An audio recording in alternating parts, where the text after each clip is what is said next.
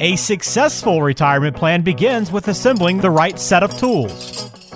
Finding the proper ones for the job will allow you to drill down on your goals and nail down your future. Scott Searles, certified wealth strategist and owner of Skybox Financial Group, constructs retirement plans for clients every day and will share that knowledge and insight with you. It's time to open the retirement toolbox and get to work. It's another edition of the Retirement Toolbox. Welcome along. I'm Walter Storholt alongside Scott Searles, financial advisor and president of Skybox Financial Group, serving you throughout the greater Cleveland area with an office in Bradenton, Florida as well. You can find us online at skyboxfinancialgroup.com. Scott, what's going on? Ah, you know what? I everything's going good. I'm trying to figure out. They I have YouTube TV as my primary TV at home and, and I love it. It's, but they canceled their contract. And you know now we're in february and they canceled their contract with sports time ohio. And that's not we, good. I don't get any Cavs and i won't get any indians games on youtube tv so now i'm trying to find another service because i need to be able to watch my indians games when they start cranking up here in a few months. I hope so. they they resolve that. That would be very frustrating and I found out that not a lot of the streaming services have the regional sports networks. Yep. I think ours is uh, was eliminated recently as well. Yeah, so I think AT and T now or AT and T TV or something, they have it, but I I have to spend more than I'm spending now. So I'm just aggravated. Mm-hmm. I can hear that. Yeah, I, I, will say though, I think it does feel a little bit better that uh, I'm still glad that we've cut the cord and gone with the YouTube TV realm. But I feel like we're just going to end up very. We're not, but a couple of years away from paying the same prices we were previously for all the yeah. cable stuff.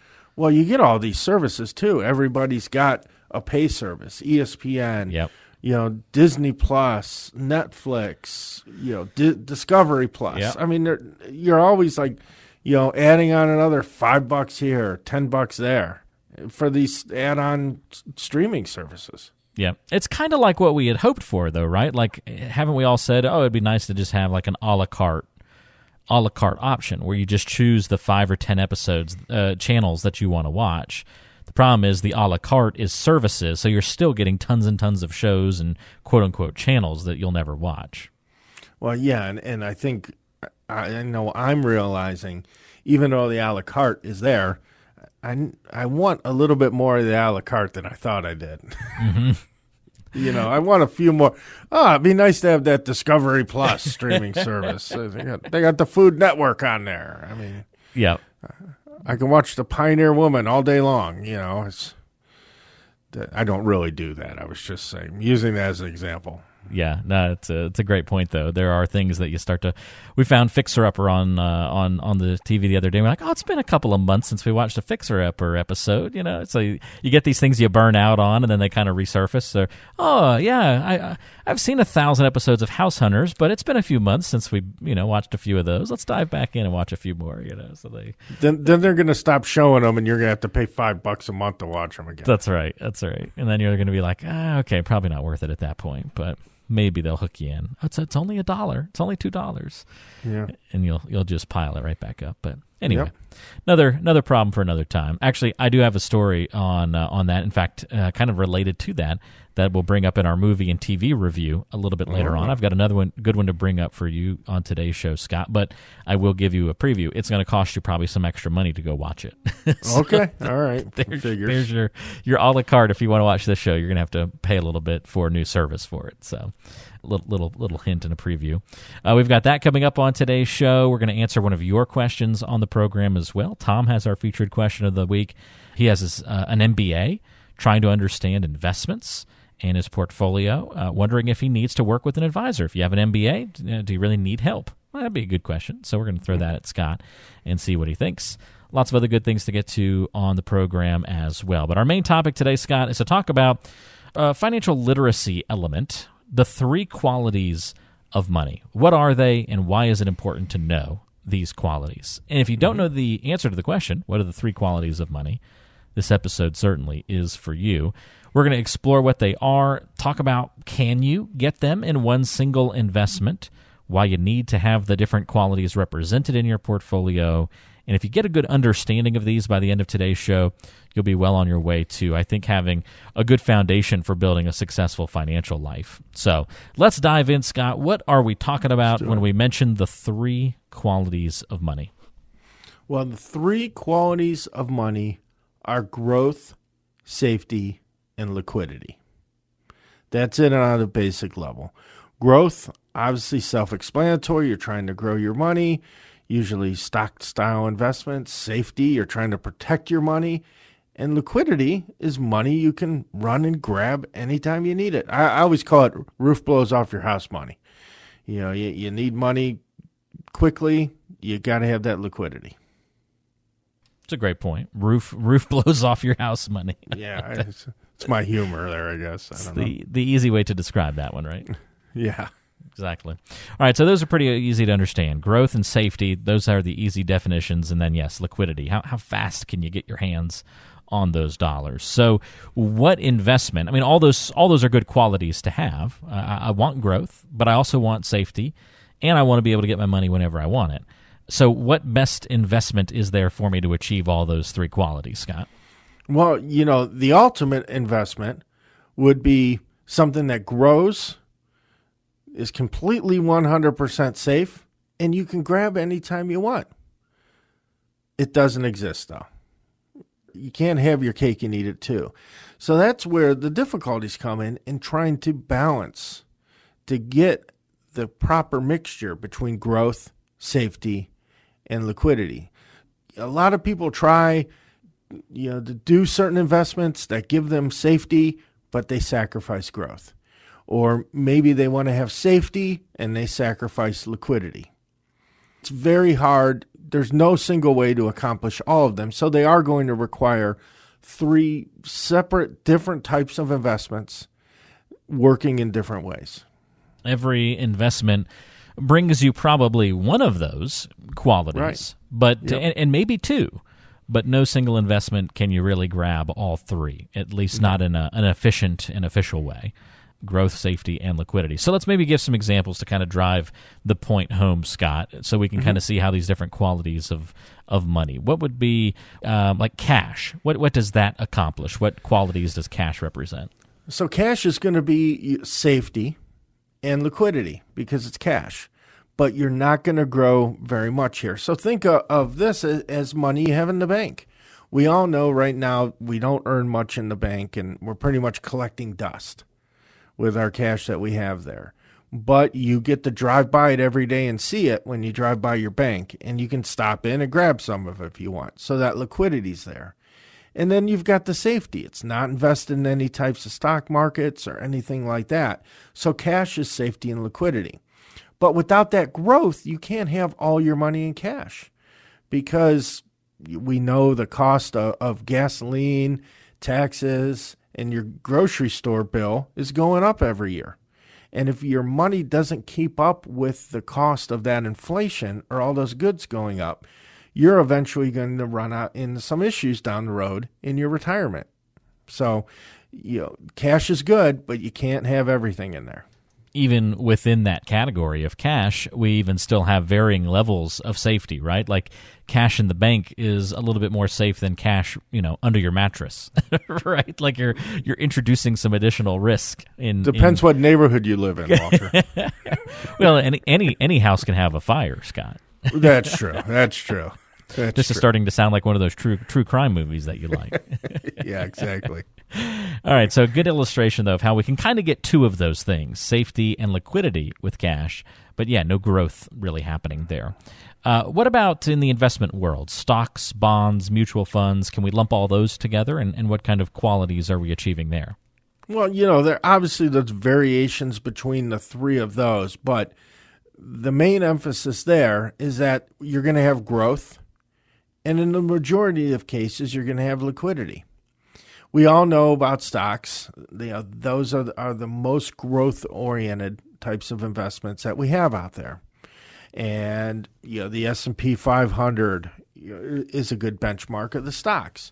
You're going to have that growth, but you if you buy an S&P 500 index fund, you can sell that fund anytime you want.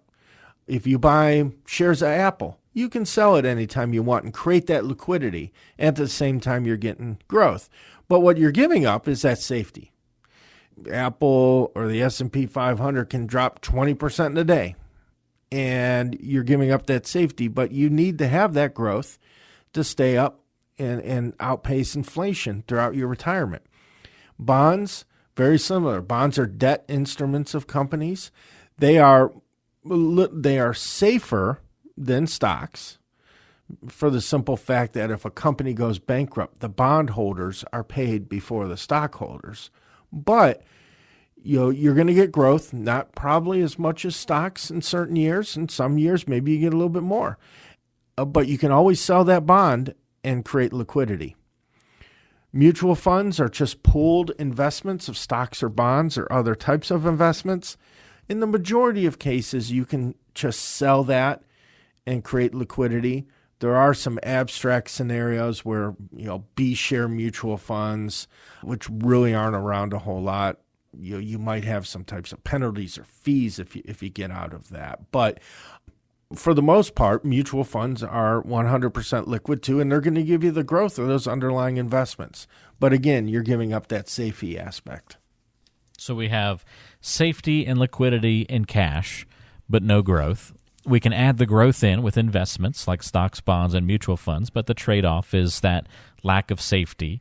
And liquidity even changes a little bit there. And it's all relative, right? Like, right. Uh, I need cash today. Well, stocks, bonds, and mutual funds aren't quite as liquid then uh, compared to cash. But if we're just talking, you know, in a week, then that's a little bit more understandable. So just keep those things in perspective. Yeah, it's a good point through. to bring up there. Yeah. Yeah. And and also, I guess one problem would be to sell a stock you got to have a buyer, right, Scott? So there's a little bit less liquidity even with it there. I, I, need to get out of this stock, but it's down 50%. Do I want to to sell it and get out of it now? And, and maybe you don't even want the liquidity at that point. So yeah, no, that's another another point too. Yeah, Some, something else to consider. All right, what about annuities? I know that's a big part of the financial world, and especially folks approaching retirement, annuities get brought up and talked about a lot as a, a, great vehicle for folks to be in in retirement because of some of the options that they offer in this three worlds or three qualities of money conversation. What about annuities and our growth, safety, and liquidity? Yeah, so annuities, you know, they're going to give you growth and safety for the most part, but you're what you're going to give up is liquidity because most annuities are going to have maybe seven or 10 or 12 year what are called surrender periods on them. So if you leave earlier, they're going to charge you a penalty or fee to take your money out. Most annuities allow you to take 10% of the account out without any of those penalties. So your liquidity generally in, in, a, in a year would be limited to 10% of your investment without having any types of penalties or fees. Now, you can always take the whole thing out that is that liquidity there, but it's going to cost you. You know, maybe five, six, eight, nine percent sometimes, depending on how long you've had it.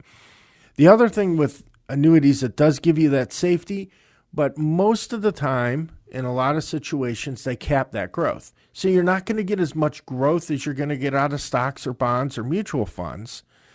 They're going to cap that growth. So it's it's always that trade-off. You have that safety, you do get growth, but you have a limited amount of growth. You have a little bit of liquidity, but not 100% liquidity. So annuities are kind of a little bit of this hybrid thing that allows you a little bit of growth, safety, and a little bit of liquidity. And uh, just for some background purposes, Scott, real quickly, I, we don't have to spend a ton of time on this, but can you explain a little bit, or or see if at least I'm on the right track of of the why behind some of this? And in particular, I think annuities is a good example. Why does a company they say, okay, we're willing to give give you growth and the safety, but we're going to take away the liquidity? Why they why can't we keep the liquidity into the equation? It seems like it would be so easy there and my my understanding and and let me know if I you can please provide a better understanding or if I'm off base here but it's they they want to take lock that money up so that they can then use it they're basically borrowing your money and they're going to go use it and try to make more off of what they're willing to pay you. And that's why it's illiquid because they need the money to be able to go and make money off of it, off of you giving them that money for that financial product. Am I barking up the right tree?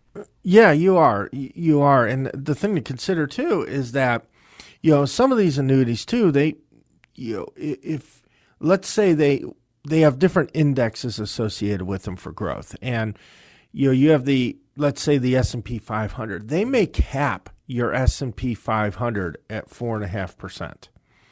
Well, what about if the S and P 500 earns 10 percent in a given year? You know, who makes that extra money? Well, a lot of times the insurance company does. You know, they buy different options and have different strategies they use to hedge themselves and that's another reason they can't offer 100% liquidity because they have that money invested sometimes to offset some of those indexes themselves. So, yeah, but you know, they are using your money so that you can't just, you know, get it back very quickly that's a great way to look at it. I give you, I buy a hundred dollars. You, it might turn into a hundred and ten, which I'll be happy with. And you're gonna, you're gonna tell me it's safe. You're not gonna let it go under hundred at least. So I know right. it's going to be somewhere between 100 and 110. Now, if it happens to go up to 140, I'm not going to get that, but you know, you as the the company will get to keep that additional profit, and that's your your benefit. That's your your fee for the service in a way is to be able to capitalize off of that extra investment. So that's that's the trade off. You're going to hold on to the money for X amount of time, gives you the chance to make some off of it, and in exchange you're giving me safety and liquidity. It's it's just a balance between these three things in basically every element of the financial world. Right, and and they they also buy options to hedge themselves against a market drop, so that then they can pay you back your hundred dollars so that that money's available there. So they protect themselves on the downside, and then also, you know, they they have that upside gain above what they're you know offering you from that cap on that index. I find the balancing act fascinating. So pretty cool to see that. All right, let's do one more just because I find these helpful to actually look at specific examples. We talked about cash, stocks, bonds, mutual funds, annuities. Uh, what about another popular retirement investment vehicle, real estate? Yeah, I mean, real estate. Again, it's a little bit of a, a combination of you know growth, safety, and liquidity. You're going to have growth from real estate. You're going to have somewhat safety, not maybe as much safety as you have in the bank. And obviously, liquidity is limited. You can't just say, oh boy, I need to grab some cash out of my house today unless, of course, you have it under the mattress. But we're talking more along the lines of selling your house quickly. It takes a while to sell your house. It's expensive. There's a lot of fees and, and all that stuff in order to get your money out of the house. So, barring getting like a you know home equity loan or something like that. The growth, though, I mean, it's not guaranteed. We all remember 2008 when the market, you know, the housing market collapsed you know, property values dropped dramatically. Some areas of the country were just devastated. So real estate can go down. It doesn't always go up, but it does give you growth. Not as much growth as you're going to get with stocks and bonds and things like that. And again, that safety, you know, it can drop. So there's no guarantee that your property goes up, but it's not very volatile. It doesn't fluctuate every day like a stock does or a bond does or a mutual fund. So that's you know, you're going to get a little bit of a less growth rate. You don't quite have as much safety as you would, you know, like in cash. And that liquidity, you know, it takes a little while to get your money out of your house. Yeah, that's a really good point. And that that liquidity and the safety has a big variance level, right? When it comes to real estate, that can yes, that yes. more so than other uh, things that might represent the same qualities, but you still see that that there's variance between them. So that's another good illustration of all of those. All right, so taking a step back for a moment, hopefully we have a good understanding of safety, growth, liquidity, how they all operate in the financial world. When you meet with folks, do you find that people are putting too much emphasis on one quality over the others? And what are the consequences of, of doing that? And then how, how do you fix it all? Well, Walter, that's a very good point. You know what? I a lot of people that come into my office and see me, they want growth, safety, and liquidity all bundled together. You know, they want to have their cake and eat it too. They say, you know what, I want to grow 10% a year and never lose any money. Well, you know, it's great. Everybody wants to do that, right? And I want to be able to grab it anytime I want. But like we stated before, you can't do that in a single investment. So some people, you know, they have a tendency to be more safety oriented, where they want to say, you know what, it's okay if I don't grow my money that much, but I want to make sure I don't lose any. Other people are like, I can take some of that downside risk, that's fine, but I want to start to grow the money. Everybody's situation is a little bit different. The key is that when I sit down and meet with somebody is I figure out their situation, what they're trying to accomplish, how much assets they have and where they're positioned at. And then we work together to come up with a mixture between those growth, safety, and liquidity investments. So, one of the things I do is use like a bucket approach where you say, hey, you know what, we want to have, you know, six months worth of expenses liquid in the bank. So you know you can run and grab that. That's your safety net money. Then we want to have some money that's maybe generating some income for you, where that's going to be something that we're going to have some of those, maybe more of the bonds or the mutual funds, or maybe in some cases an annuity, if it makes sense for them. And then lastly, you know, we have another bucket where we're trying to get as much growth as we can because this is the money we're not going to touch for 10 plus years. So if it's a little volatile, no big deal.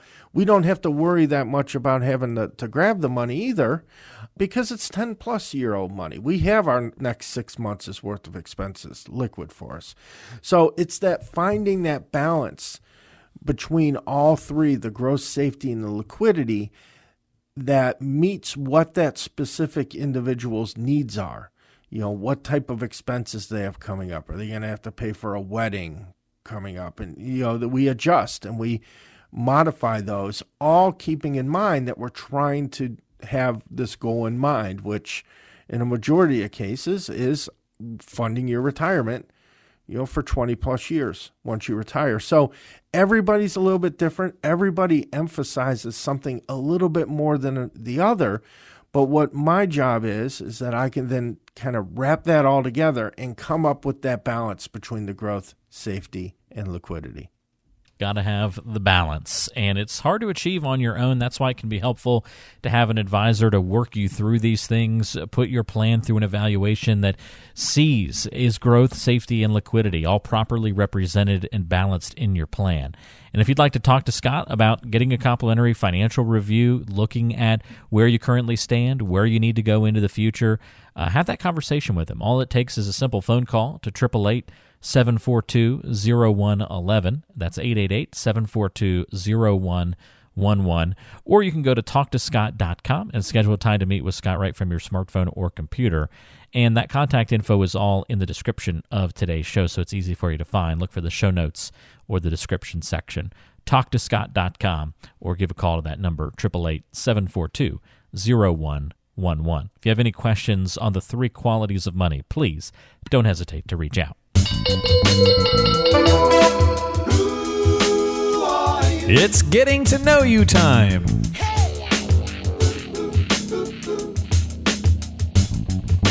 Well, it's time to get to know Scott a little bit better on today's program. Good question for you this week, Scott. Who besides your parents taught you the most about life? That's an interesting question, Walter. And I'm not trying to get brownie points here, but, you know, it never does hurt. But I would tell you my wife has actually taught me the most about life. My wife and I are opposites on a lot of different things, and she's opened up my eyes to you know certain things and acting certain ways and, and doing things and, and, i would say you know my wife has probably taught me the most about life besides my parents i mean i've been married for 23 years too so you know the first 10 years I didn't learn anything. And then after that, I started picking up on stuff, right? she stuck, she stuck with you through your stubborn days until you yeah, willing, and she would tell you learn. I st- she would tell you I still haven't learned anything, but uh, I actually have. Yes. Oh, that's too good. That's very funny. Well, that's probably a pretty good answer. I think picking picking her wins you the brownie points for sure, but also a, a sign of a strong relationship. I think when you can learn from your spouse and vice versa, that's an important thing. Have you been able to return the favor, which she says she's learned some things about life from you, or uh, I, I would I would say I think she has. Okay. And and you know, and I'll I'll add this in here too in case she's listening. Honey, you're not always right either. but uh oh, that's that's good stuff. That's good stuff. But you still learn something in those moments, don't you? Oh, absolutely. Absolutely. she has taught me a whole lot and and yeah, so she's definitely the person that's taught me the most besides my parents. For Very sure. cool. That's good. And and and if she's not listening, I, I probably won't admit that to her. So that's right. Exactly. well, you, you covered your bases on the show at least, so that's good. yes. All right, let's find out what's on the mind of our listeners. We've got a good mailbag question to answer this week. It's time for the mailbag. We want to hear from you.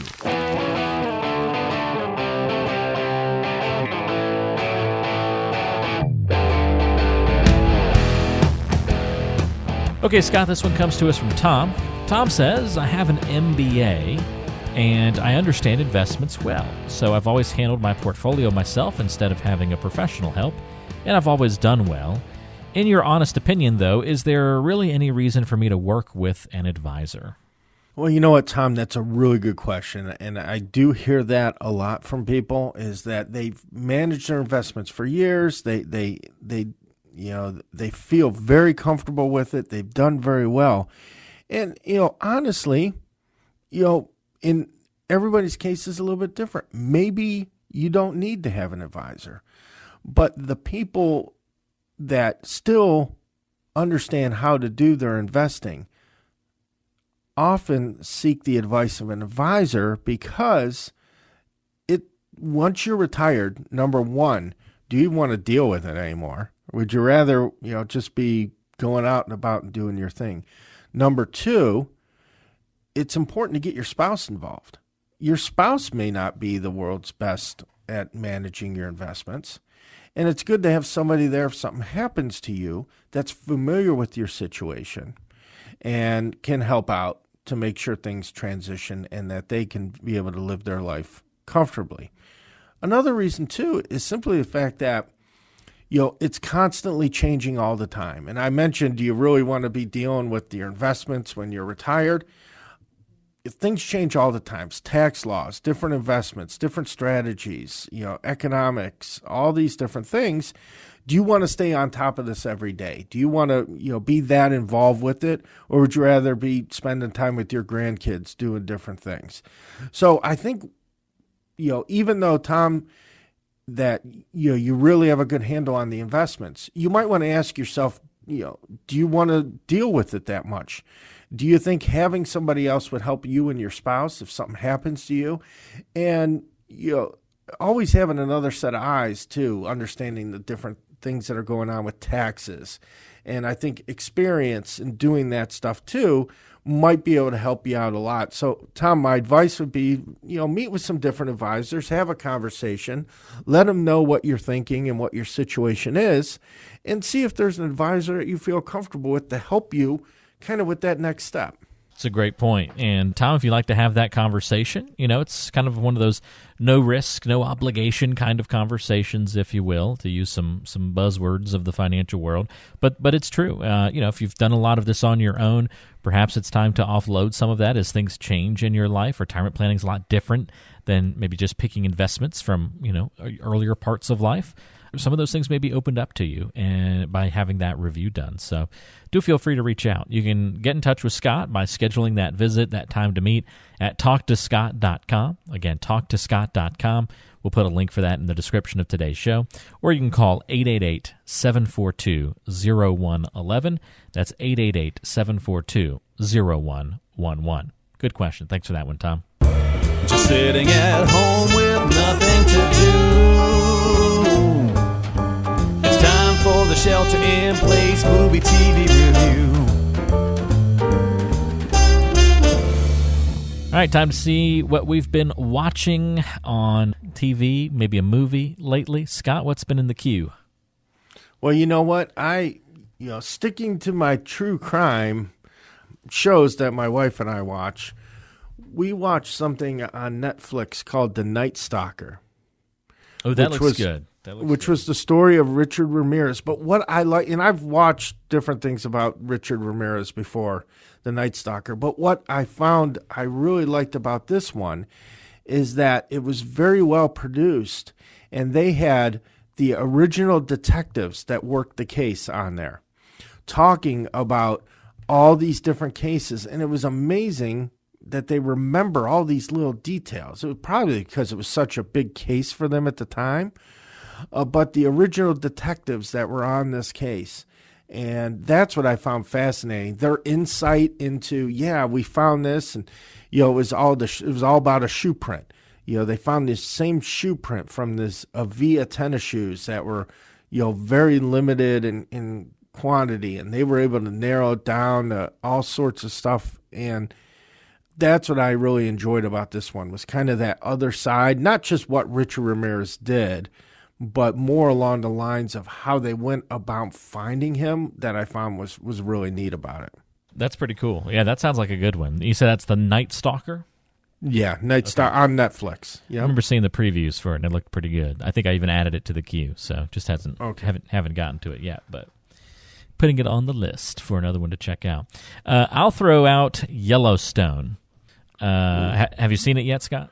No, I saw the previews. I, I think my wife watched a little bit of that one day. I did not. That's got uh, Kevin Costner in it, right? Kevin Kevin Costner, and uh, it's on peak. Uh, I guess it's on Paramount TV.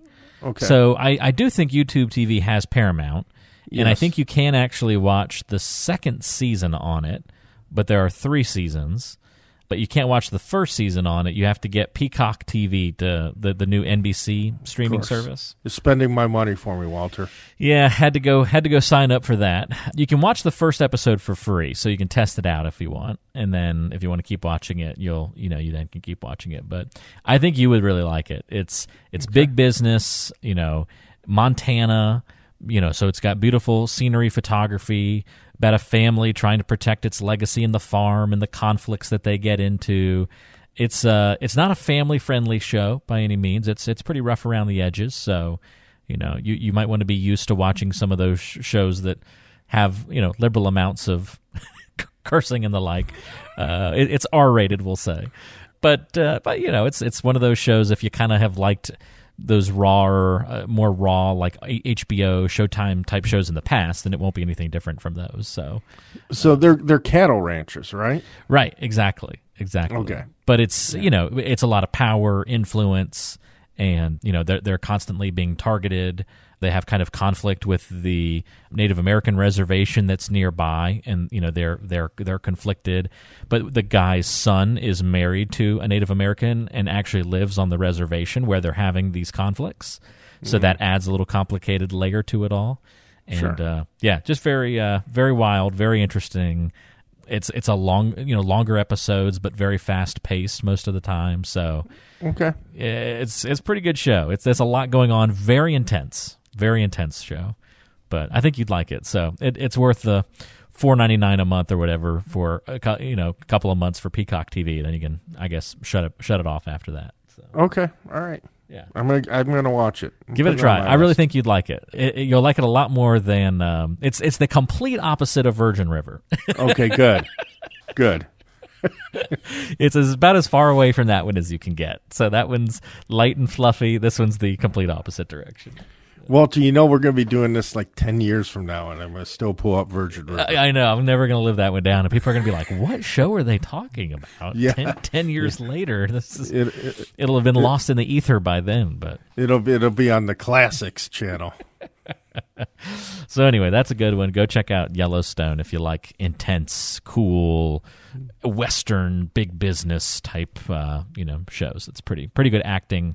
Very very interesting show.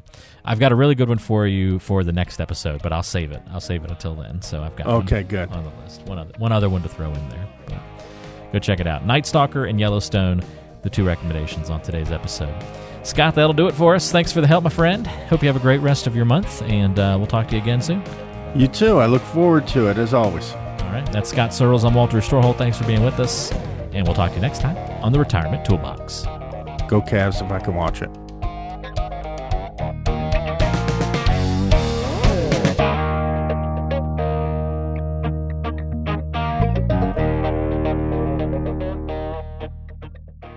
Investment advisory services provided by Skybox Asset Management, LLC.